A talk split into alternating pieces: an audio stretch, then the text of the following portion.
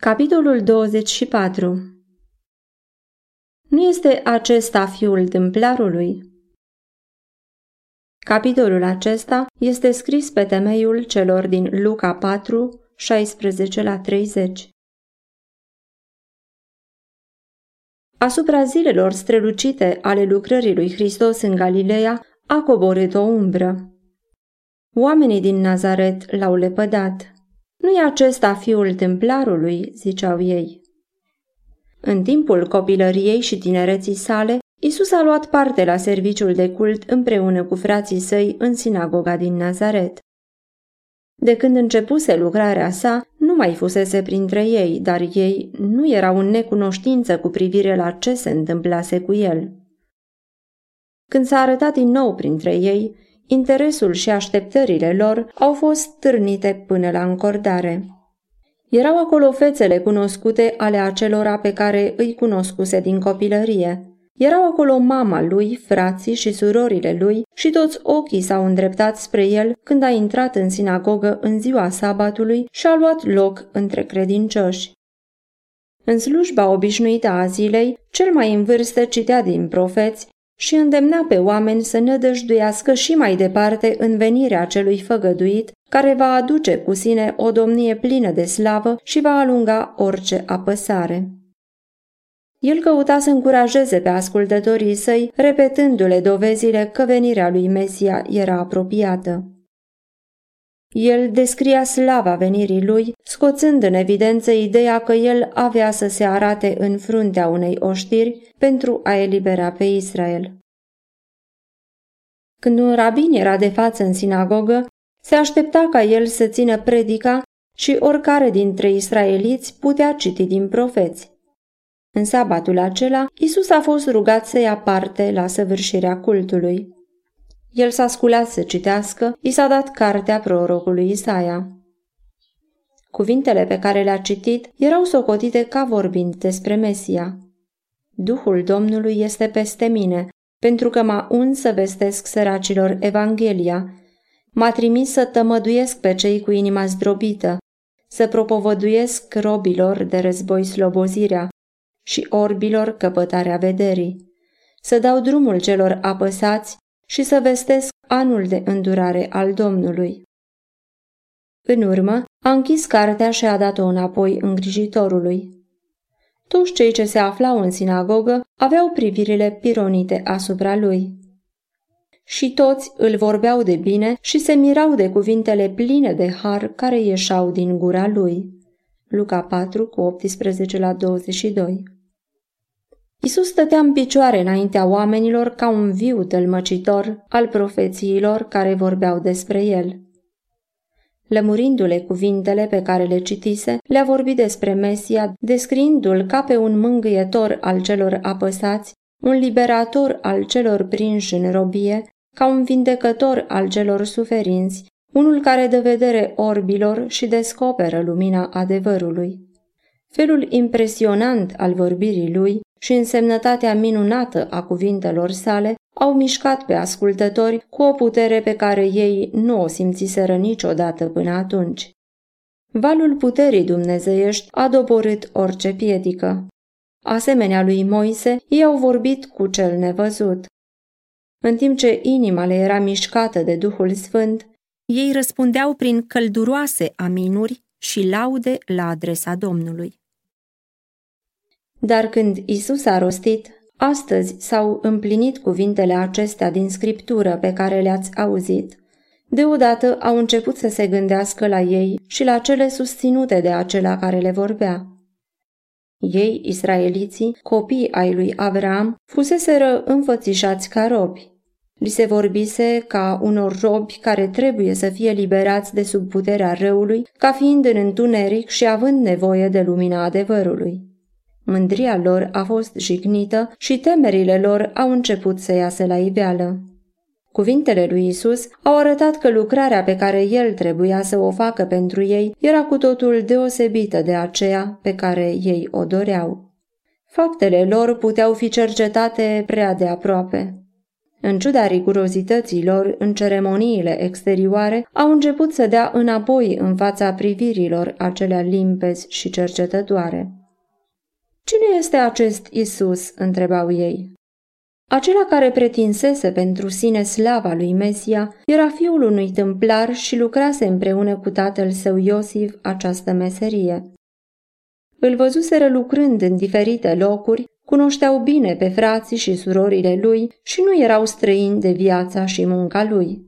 Îl văzuseră crescând din copilărie la tinerețe și din tinerețe la vârsta de bărbat. Cu toate că viața lui fusese nepătată, nu voiau să creadă că el era cel făgăduit. Ce contrast între învățătura lui cu privire la noua împărăție și aceea pe care o auziseră de la conducătorul lor. Isus nu spusese nimic cu privire la eliberarea lor de sub romani.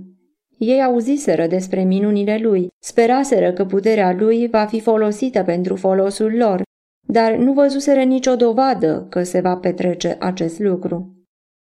Deschizând ușa pentru îndoială, inima lor s-a împietrit cu atât mai mult cu cât se muiase deja mai înainte. Satana era hotărât ca în ziua aceea să nu se deschidă ochii orbi și nici să nu fie eliberate ființe care se găseau în robie. Cu mare putere a căutat să-i lege în necredință. Ei n-au ținut seama de semnul care li se dăduse mai înainte când ajunseseră la convingerea că acela care le vorbea era răscumpărătorul lor. Dar Isus le-a dat acum o dovadă despre Dumnezeirea lui, descoperind gândurile lor tainice. El le-a zis, Fără îndoială îmi veți spune zicala aceea, Doftore, vindecă-te pe tine însuți. Și îmi veți zice, Fă și aici, în patria ta, tot ce am auzit că ai făcut în Capernaum. Dar a adăugat el, adevărat vă spun că niciun proroc nu este primit bine în patria lui. Ba, încă adevărat vă spun că pe vremea lui Ilie, când a fost încuiat cerul să nu dea ploaie trei ani și șase luni și când a venit o foamete mare peste toată țara, erau multe văduve în Israel și totuși n-a fost trimis la nici una din ele afară de o văduvă din Sarepta Sidonului. Și mulți leproși erau în Israel pe vremea prorocului Elisei și totuși niciunul din ei n-a fost curățit afară de Naaman sirianul. Luca 4 cu 23 la 27 Amintind aceste întâmplări din viața profeților, Isus răspundea la întrebările din inima ascultătorilor săi. Slujitorilor lui Dumnezeu pe care el îi alesese pentru o lucrare deosebită, nu li se îngăduise să lucreze pentru un popor împietrit la inimă și necredincios. Dar aceia care aveau inimă care să simtă și putere să creadă, fuseseră în mod deosebit favorizați cu dovezi ale puterii sale care lucra prin profeți. În zilele lui Ilie, Israel se îndepărtase de Dumnezeu. Ei se agățau de păcatele lor și le pădau avertizările date de Duhul prin trimișii Domnului. În felul acesta, ei se rupeau de mijloacele prin care puteau să vină la ei binecuvântările lui Dumnezeu. Domnul a trecut pe lângă casele israeliților și a găsit un adăpost pentru slujitorul său într-o țară păgână la o femeie care nu făcea parte din poporul ales. Dar femeia aceasta a fost favorizată pentru că urmase lumina pe care o primise, iar inima îi era deschisă să primească o lumină mai mare pe care Dumnezeu i-o trimitea prin profetul său. Pentru același motiv, au fost trecuți cu vederea și leproșii din Israel în timpul lui Elisei, dar Naaman, un nobil păgân, fusese credincios față de convingerile sale în ce privește dreptatea și își simțise nevoia cea mare de ajutor. El era în stare să primească darurile harului lui Dumnezeu. Din cauza aceasta, el a fost nu numai curățit de lepră, dar a fost binecuvântat și cu o cunoaștere a adevărului lui Dumnezeu. Starea noastră înaintea lui Dumnezeu depinde nu de mărimea luminii pe care am primit-o, cât de felul în care ne folosim de ea. De aceea, până și păgânii care aleg să facă binele în măsura în care îl cunosc, sunt într-o stare mai favorabilă decât aceia care au avut o lumină mai mare și care pretind că slujesc lui Dumnezeu, dar care de fapt disprețuiesc lumina și prin viața lor de toate zilele contrazic mărturisirea lor. Cuvintele spuse de Isus față de ascultătorii săi din sinagogă au lovit la rădăcina egoismului lor, punând în inima lor adevărul amar că se depărtaseră de Dumnezeu și că pierduseră dreptul de a se mai numi popor al lui. Fiecare cuvânt tăia ca un cuțit când li se punea în față adevărata lor stare. Acum ei luau în râs credința cu care îi inspirase Isus la început. Ei nu voiau să admită că acela care se ridicase din sărăcie și singurătate era mai mult decât un om de rând. Necredința lor a dat naștere la brutalitate. Satana îi stăpânea și, plin de mânie, au început să strige împotriva Mântuitorului. Ei se îndepărtaseră de acela a cărui misiune era de a vindeca și de a reface. Și acum dădeau pe față însușirile pierzătorului. Când Isus a amintit binecuvântările date neamurilor, mândria aprigă națională a ascultătorilor săi s-a deșteptat și cuvintele lui s-au pierdut într-un mare tumult de glasuri.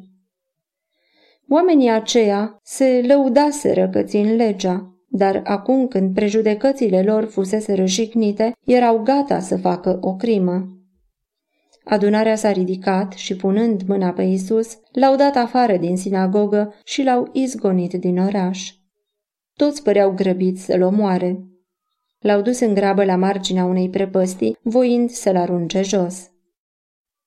Țipete și blesteme umpleau văzduhul. Unii aruncau cu pietre în el când deodată Isus a dispărut din mijlocul lor. Trimișii cerului, care fuseseră lângă el în sinagogă, se găseau lângă el și în mijlocul mulțimii înfuriate. Ei l-au ascuns de privirea vrăjmașilor lui și l-au condus într-un loc sigur. Așa au protejat îngerii pe Lot și l-au condus în siguranță departe de Sodoma. Așa au ocrotit și pe Elisei în mica cetate de munte, când dealurile din jur erau pline de cai și carele împăratului Siriei și de o mare oștire a oamenilor lui înarmați și când Elisei a văzut colinele dealului acoperite de oștile lui Dumnezeu, cai și care de foc adunate în jurul slujitorului Domnului. Tot la fel au fost îngerii în apropierea urmașilor credincioși ai lui Hristos în toate timpurile. Vasta confederație a răului atacă pe toți aceia care vor să câștige biruința. Dar Hristos dorește ca noi să privim la lucrurile care nu se văd, la oștile cerești care stau de strajă în jurul acelora care iubesc pe Dumnezeu, ca să-i poată scăpa. Noi nu vom ști de câte primejdii văzute și nevăzute am fost noi feriți prin mijlocirea îngerilor, decât atunci când în lumina veșniciei vom vedea providența lui Dumnezeu. Atunci vom afla că întreaga familie cerească s-a interesat de familia de aici de jos și că trimișii de la tronul lui Dumnezeu au urmărit zi cu zi pașii noștri. Când Isus a citit în sinagogă din profeție, S-a oprit înainte de sfârșitul cuvintelor spuse despre lucrarea lui Mesia. După ce a citit cuvintele Să vestesc anul de îndurare al Domnului, el a lăsat la o parte cuvintele și o zi de răzbunare a Domnului nostru, Isaia 61 cu 2. Partea aceasta a profeției era tot atât de adevărată ca și aceea de la început și prin tăcerea sa, Isus n-a negat adevărul. Dar tocmai asupra acestei expresii le făcea mai mult plăcere ascultătorilor săi să zăbovească și aceasta doreau ei mai mult să se împlinească. Ei proclamau judecățile împotriva păgânilor, fără a se gândi că propria lor vină era mai mare decât a altora. Tocmai ei aveau cea mai mare nevoie de mila pe care cu atâta grabă o refuzau păgânilor. În ziua aceea, când Isus a stat în picioare în sinagoga lor, au avut ocazia să primească chemarea cerească. Acela căruia îi place îndurarea, Mica 7 cu 18, ar fi vrut să-i salveze din ruina pe care o chemau păcatele lor. nu putea să-i părăsească fără să-i cheme din nou la pocăință. Spre sfârșitul lucrării sale în Galileea, el a mai vizitat încă o dată locul copilăriei sale. De la data de când îl lepădaseră, vestea despre minunile și predicarea lui umpluse țara. Niciunul dintre ei nu mai putea să nege acum că el avea mai mult decât o putere omenească. Oamenii din Nazaret știau că el a mers pretutindeni făcând bine și vindecând pe toți aceia care erau apăsați de diavol. În jurul lor erau sate unde nu se mai auzea niciun geamăt de durere în nicio casă, deoarece el trecuse prin ele și vindecase pe toți bolnavii.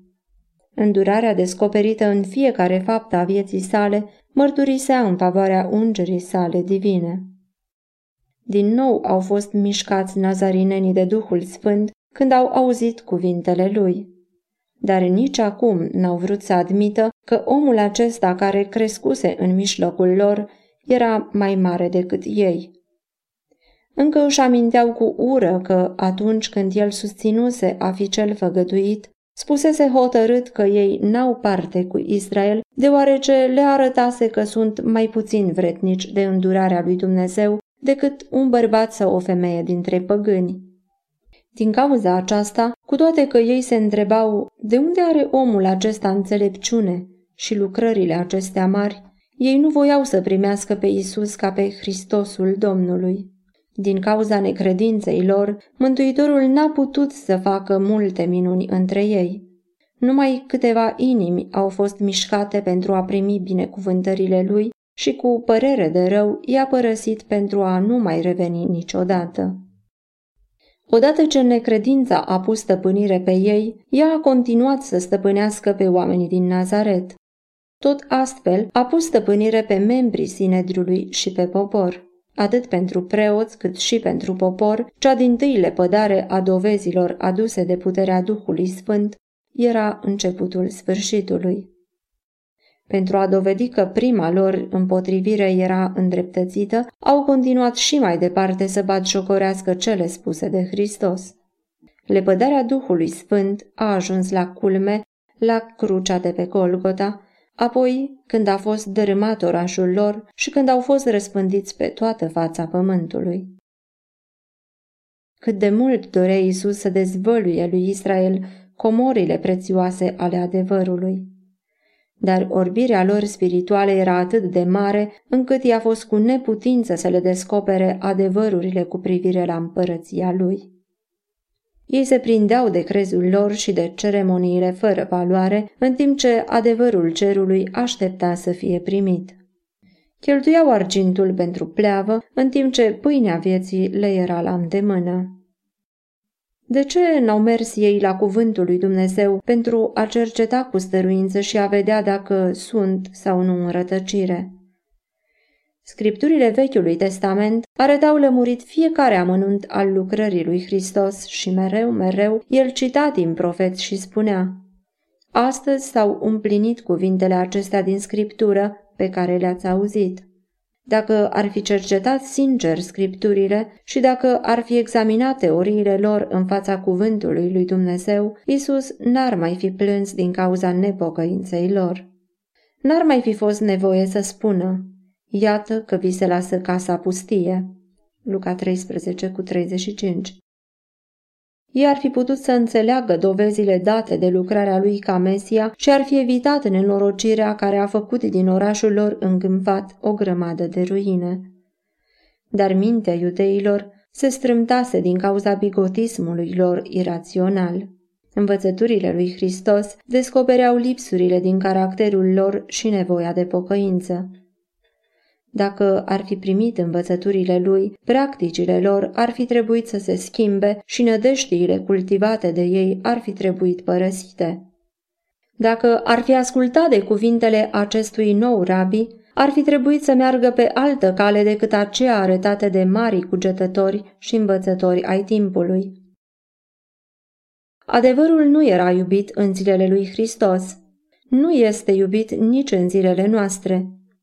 N-a fost iubit de când satana a rostit pentru prima oară minciuni care să ducă pe om la înălțarea de sine.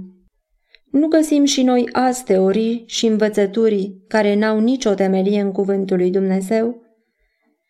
Oamenii se agață de ele cu aceeași încăpățânare cum făceau iudeii cu tradițiile lor. Conducătorii iudei erau plini de mândrie spirituală. Dorința lor de a-și slăvi eul se dădea pe față până și în serviciul templului. Le plăceau cele mai înalte locuri din sinagogă. Le plăcea să fie salutați prin piețe și erau măguliți auzind titlurile lor rostite de buzele oamenilor. În timp ce adevărata evlavie scădea, ei deveneau tot mai geloși pentru tradițiile și ceremoniile lor. Pentru că priceperea lor era întunecată de prejudecăți egoiste, nu puteau să armonizeze puterea convingătoare a cuvintelor lui Hristos cu umilința vieții lui. Ei nu puteau să aprecieze faptul că măreția adevărată poate să se lipsească de strălucirea exterioară. Sărăcia acestui om părea cu totul nepotrivită cu susținerea lui de a fi Mesia. Ei întrebau de ce este el atât de puțin prietenos dacă într-adevăr era ceea ce pretindea că este. Dacă el respingea folosirea forței armelor, se năruia visul lor cu privire la supunerea tuturor națiunilor față de cetatea iudeilor. Nu dăduseră preoții învățătura că Israel trebuia să domnească peste întreg pământul? Și se putea oare ca mari învățători religioși să fie în rătăcire? Dar nu numai lipsa de strălucire exterioară din viața lui făceau pe iudei să se lepede de Isus. El era întruparea curăției, dar ei erau necurați. El a locuit între oameni ca pildă de integritate nepătată. Viața lui neprihănită arunca lumină asupra inimilor. Sinceritatea lui descoperea nesinceritatea lor. Ea făcea să se vadă goliciunea pretenției lor de evlavie și descoperea nedreptatea din ei în caracterul ei odios. O asemenea lumină nu era binevenită. Dacă Hristos ar fi îndreptat atenția către farisei și ar fi lăudat învățătura și evlavia lor, ei l-ar fi proslăvit cu mare bucurie. Dar când vorbea despre împărăția cerurilor ca despre un așezământ de îndurare pentru toată omenirea, el înfățișa un aspect al religiei pe care ei nu voiau să-l îngăduie. Pilda și învățătura lor nu făceau de dorit slujirea lui Dumnezeu. Când au văzut pe Isus dând atenție tocmai acelora pe care îi urau și îi respingeau, s-au deșteptat în ei cele mai rele patimi ale inimilor lor îngâmpate. În ciuda lăudăroșeniei lor, că sunt leul din seminția lui Iuda, Apocalips 5 cu 5, Israel avea să fie înălțat deasupra tuturor popoarelor. Ei preferau să sufere dezamăgirea pentru neîmplinirea speranțelor lor ambițioase decât mustrările lui Hristos pentru păcatele lor și condamnarea pe care o simțeau chiar prin faptul că se găseau în fața curăției sale.